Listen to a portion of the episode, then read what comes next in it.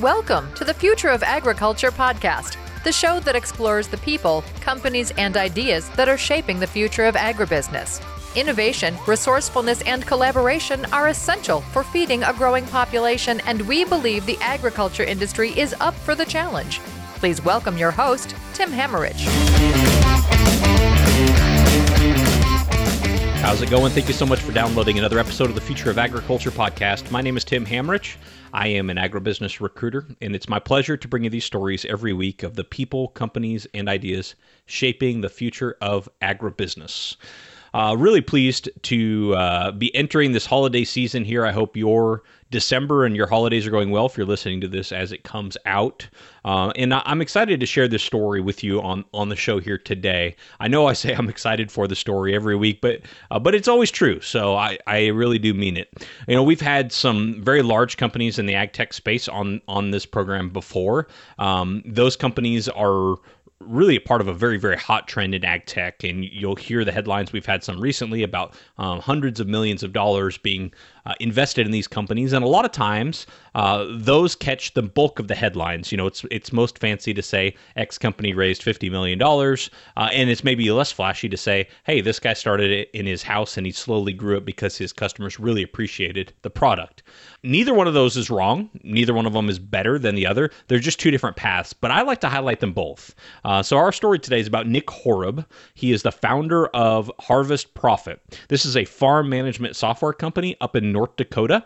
Uh, Nick started uh, just him and uh, ended up kind of identifying some needs within some farmers he was consulting with and developing a software for, for farm management in order to capture the most profit and manage risk at the farm level. So Nick has done this his own way. he has just grown the business organically. And so through repeat customers and repeat business, he's poured those profits back in and been able to grow. So I think this is just a really cool story. And um, bootstrapping is something that I'm doing in my business. And so I can appreciate both the benefits of it, but also the challenges. So excited to share this story with you. Uh, he- here's my interview here with Nick Horob of Harvest Profit.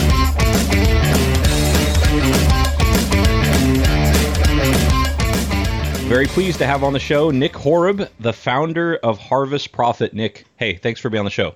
Yeah, thanks, Tim. Looking forward to it. And you are calling in today from the the beautiful North Dakota. Is that right?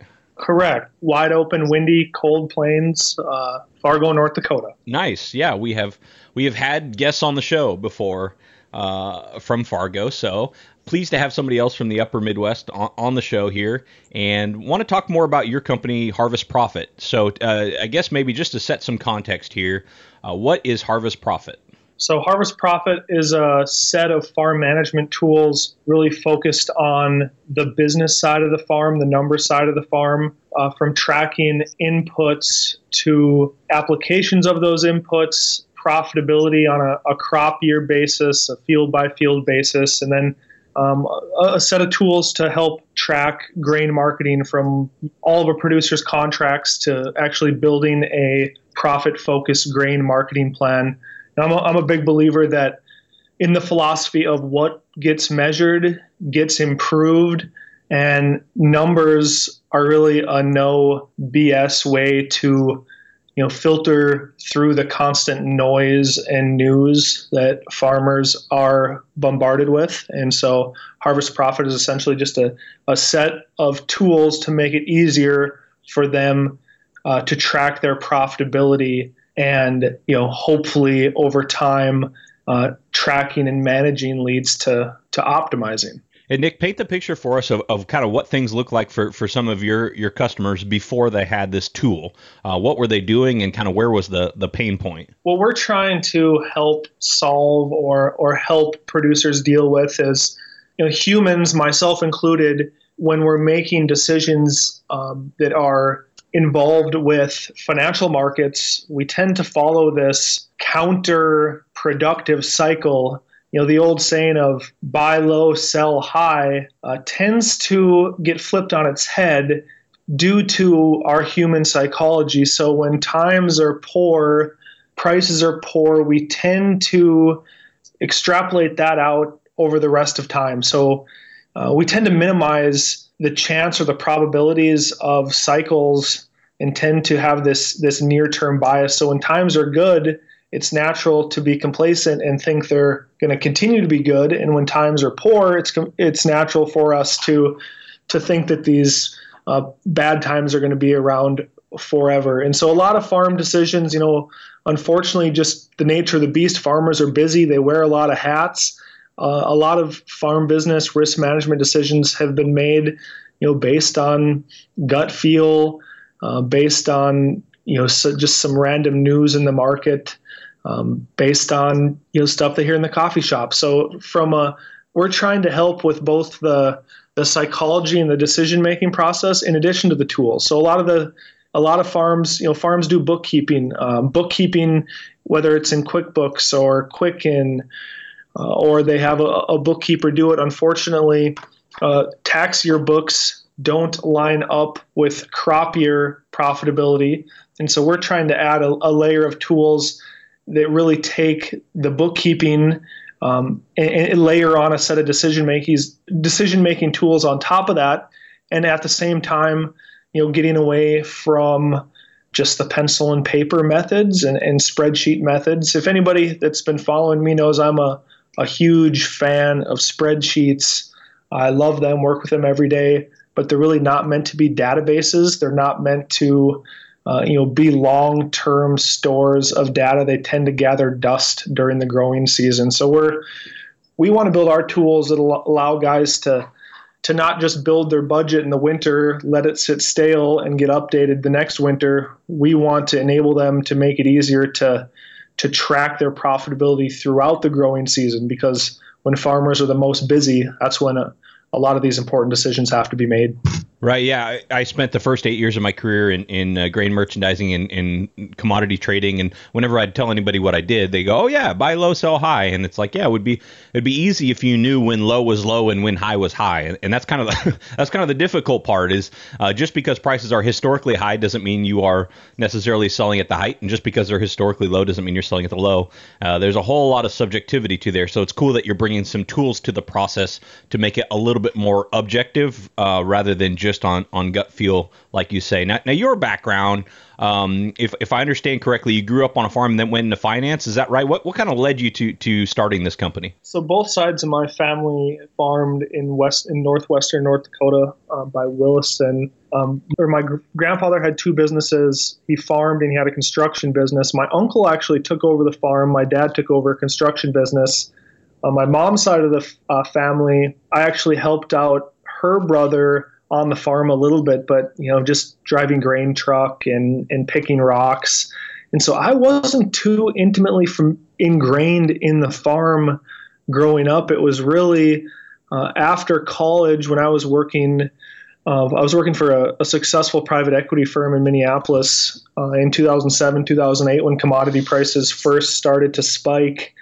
And at that time, I I really kind of dove deep. Um, you know, just looking at the the profitability of the the crop rotations that are on our family farm and you know then uh, taking a deep dive into just the the financial structure of farms across the Midwest. And as, and then as I was reaching out talking to farmers in my in my spare time uh, realizing that a lot of decisions were just kind of shoot from the hip um, hope to hit the high.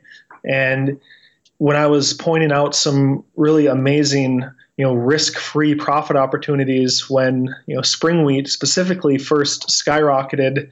Um, farmers were just kind of shell shocked at um, how high prices had gotten and just couldn't shell shocked into inaction when presented in you know once in a generation type of profit opportunities and coming from finance where um, you know thinking of everything from a, a spreadsheet side, obviously, is a lot different than farmers. Farmers have weather to deal with, they have basis and futures uncertainty. But it was just a little bit eye opening talking to you know some friends, some family, some people that I went to school with on the, the, the real lack of structure in the decision makings, and maybe more more importantly, just the emotion that went along with those decisions. And so, in 2009, I had an opportunity and just kind of wanted to do something a, a, little bit different and get back to, to more of the rural lifestyle. And so I I left the 31st floor of the skyscraper in Minneapolis and started working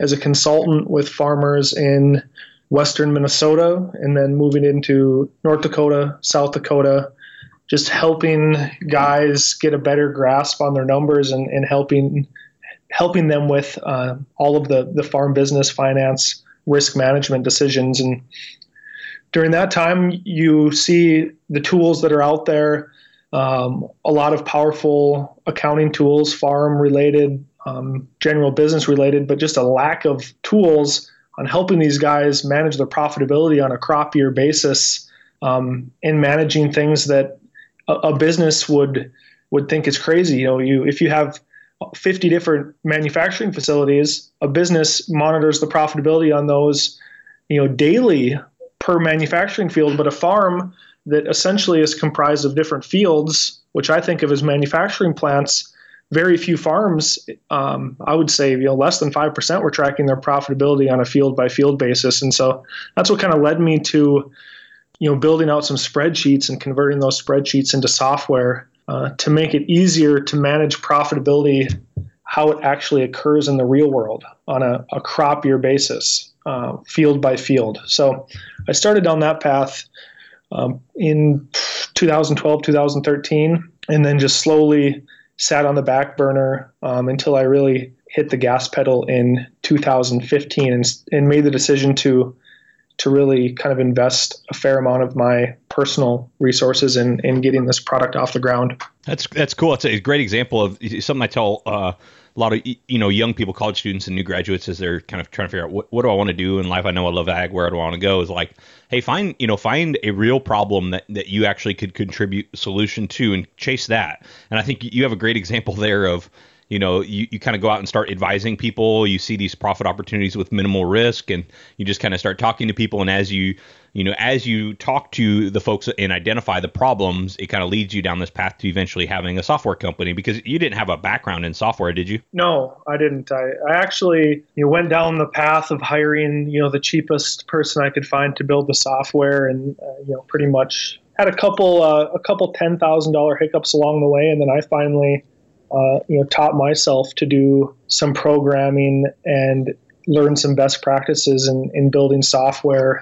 And then I hired a, you know, a U.S. based firm to you know, that I could work with closely, face to face, and and build out the software. So I, I had to after some expensive bumps in the road, I had to, to teach myself. And then I quickly realized that um, to, for, for me to build it from start to finish just wasn't going to happen. But at least I knew uh, I, I, had some solid building blocks and you know foundations for for what it would take to get it built.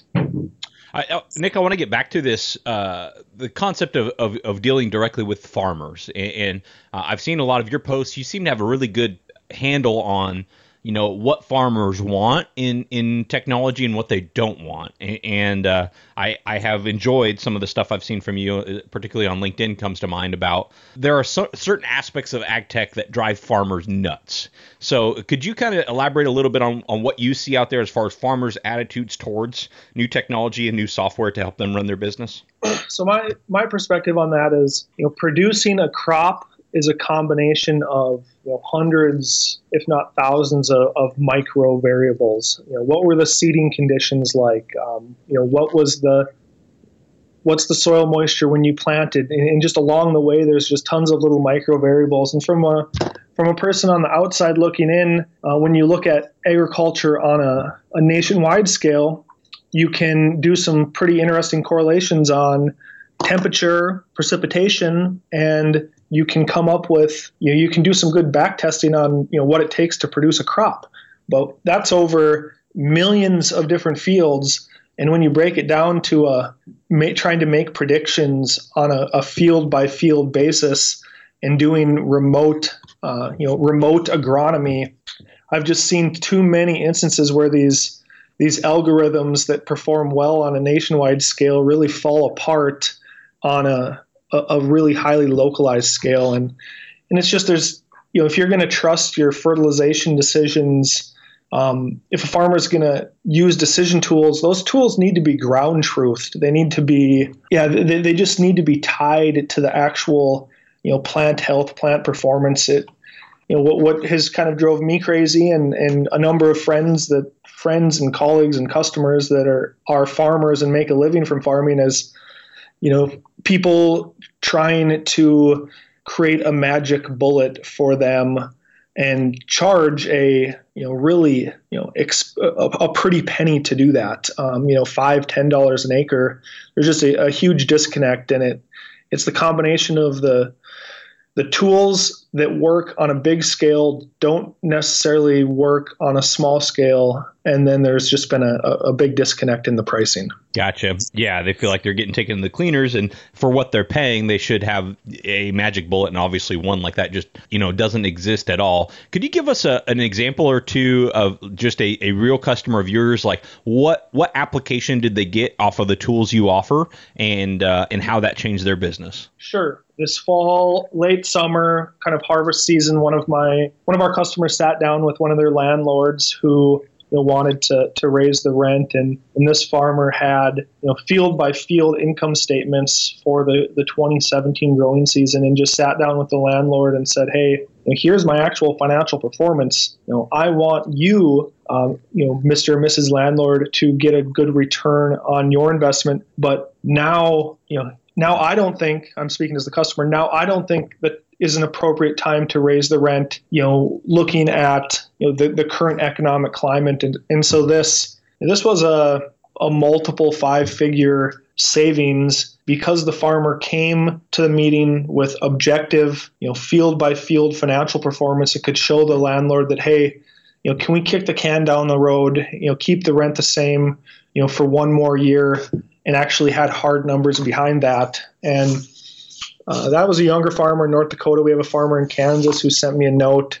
You know, as he was getting ready to plant his winter wheat crop, you know, he already had his budgets built, um, printed off, you know, generated some PDF reports, went into his bank, he got his operating note done, and he just sent me a, a quick note and said, "Hey, you, you know, the software really made my job a lot easier with my my operating note renewal." So, you know, those are just you know a, a couple instances in you know having this data you know up to date in an easy to report fashion can uh, you know, can provide real results. If it's you know spending less time on uh, on keeping your banking relationships up to date or helping with objective farm rent negotiations you know those are just two of you know many potential applications in in what we're trying to do. And we're just really trying to to make it easier for farms to show their business partners their numbers and along the way you know make more objective uh, financial and risk management decisions. Right.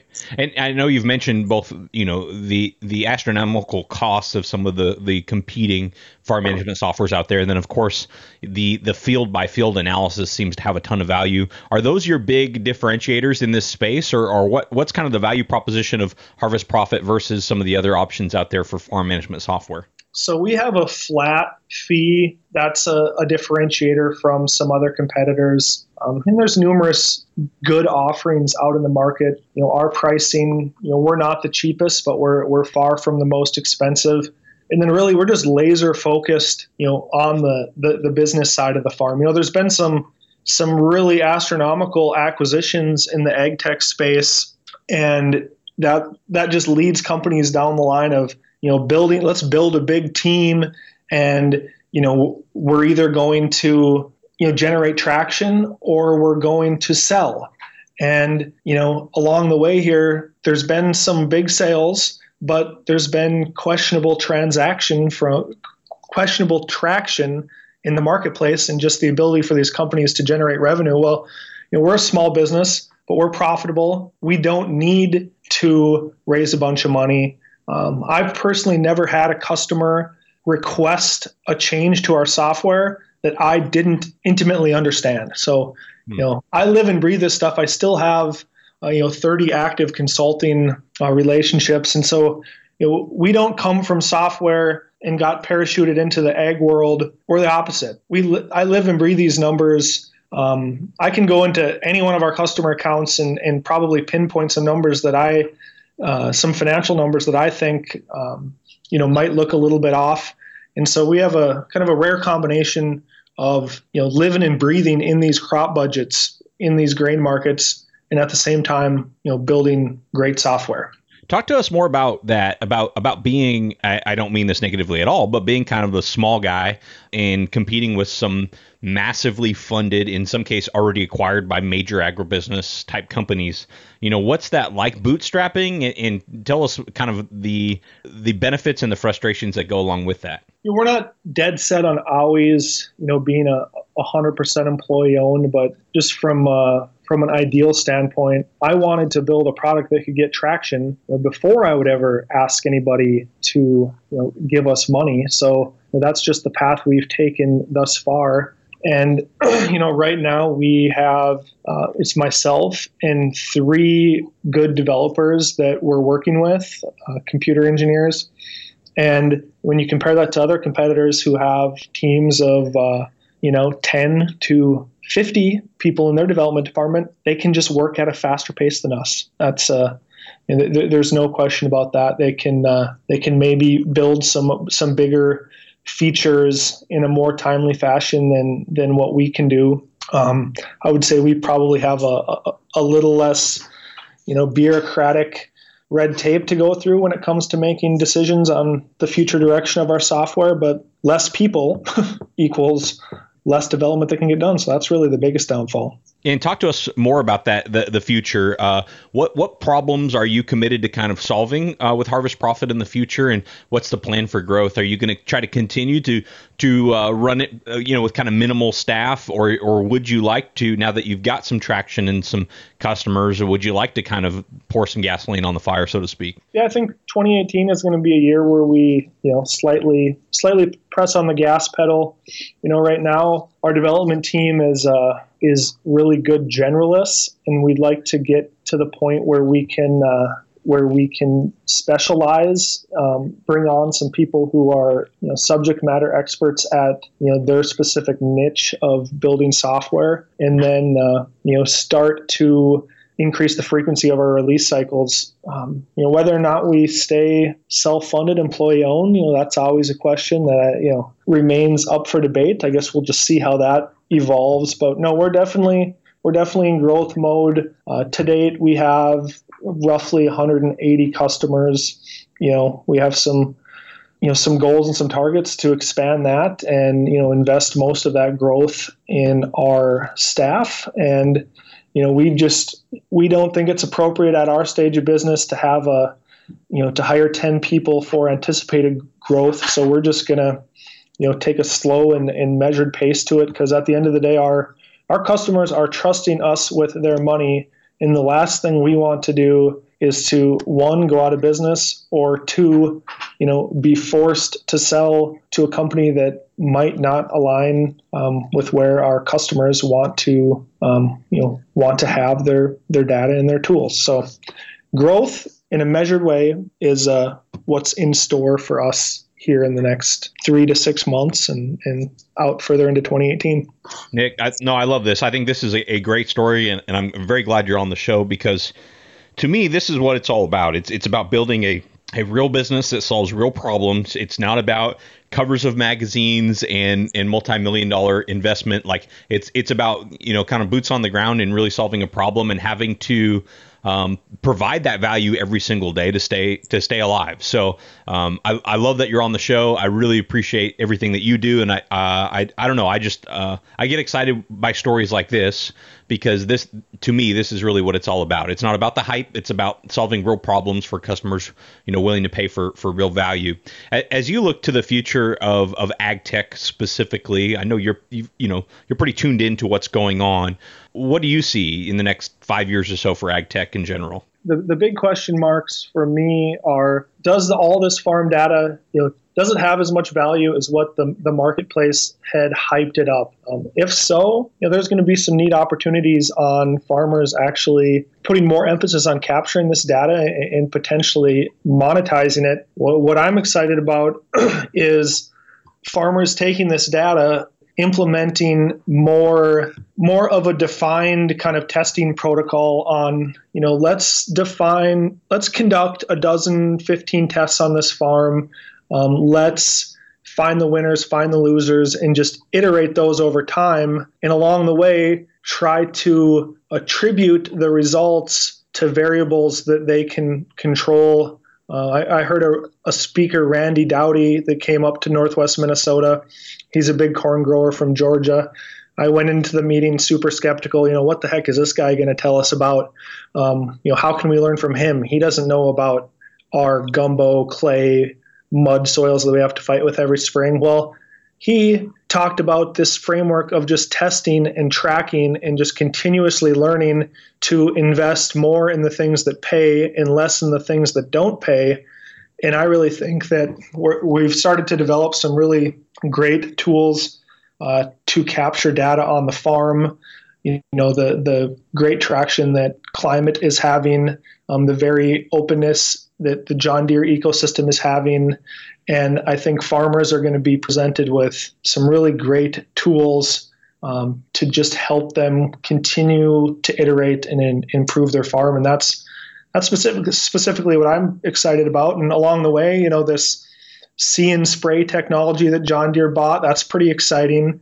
Um, you know, still remain skeptical of complete, you know, remote agronomic decision making. Um, I think those tools are great, but I I don't think they can kind of spit out a. I don't think those black boxes can can spit out truly actionable uh, recommendations. You know, at least in the in the next few years. So, you know, the trend of making it easier to capture the data, I think, is going to be um, really improved by making that data actionable, so farmers can can not only just stare at these pretty maps and and pretty graphics but use them as decision making tools to you know improve their ROI on their farm because you know it's not always about more yield it's about you know, let's invest in things that pay and cut things that don't pay and I think that technology is going to get pretty pretty impressive and cool here in the next handful of years. Very cool. Well, Nick Horob, the founder of Harvest Profit, Nick, thank you so much for being on the show. Thanks, Tim. Really appreciate it. And if people actually, before I let you go, if people want to reach out to you online, what's the best way to engage with you on some of these uh, some of these topics? Well, they can just shoot me an email directly, uh, nick at harvestprofit.com, and I am more than happy to uh, you know, to discuss the, the industry in general or to you know talk more with producers about whether or not our tools are a fit in their operation.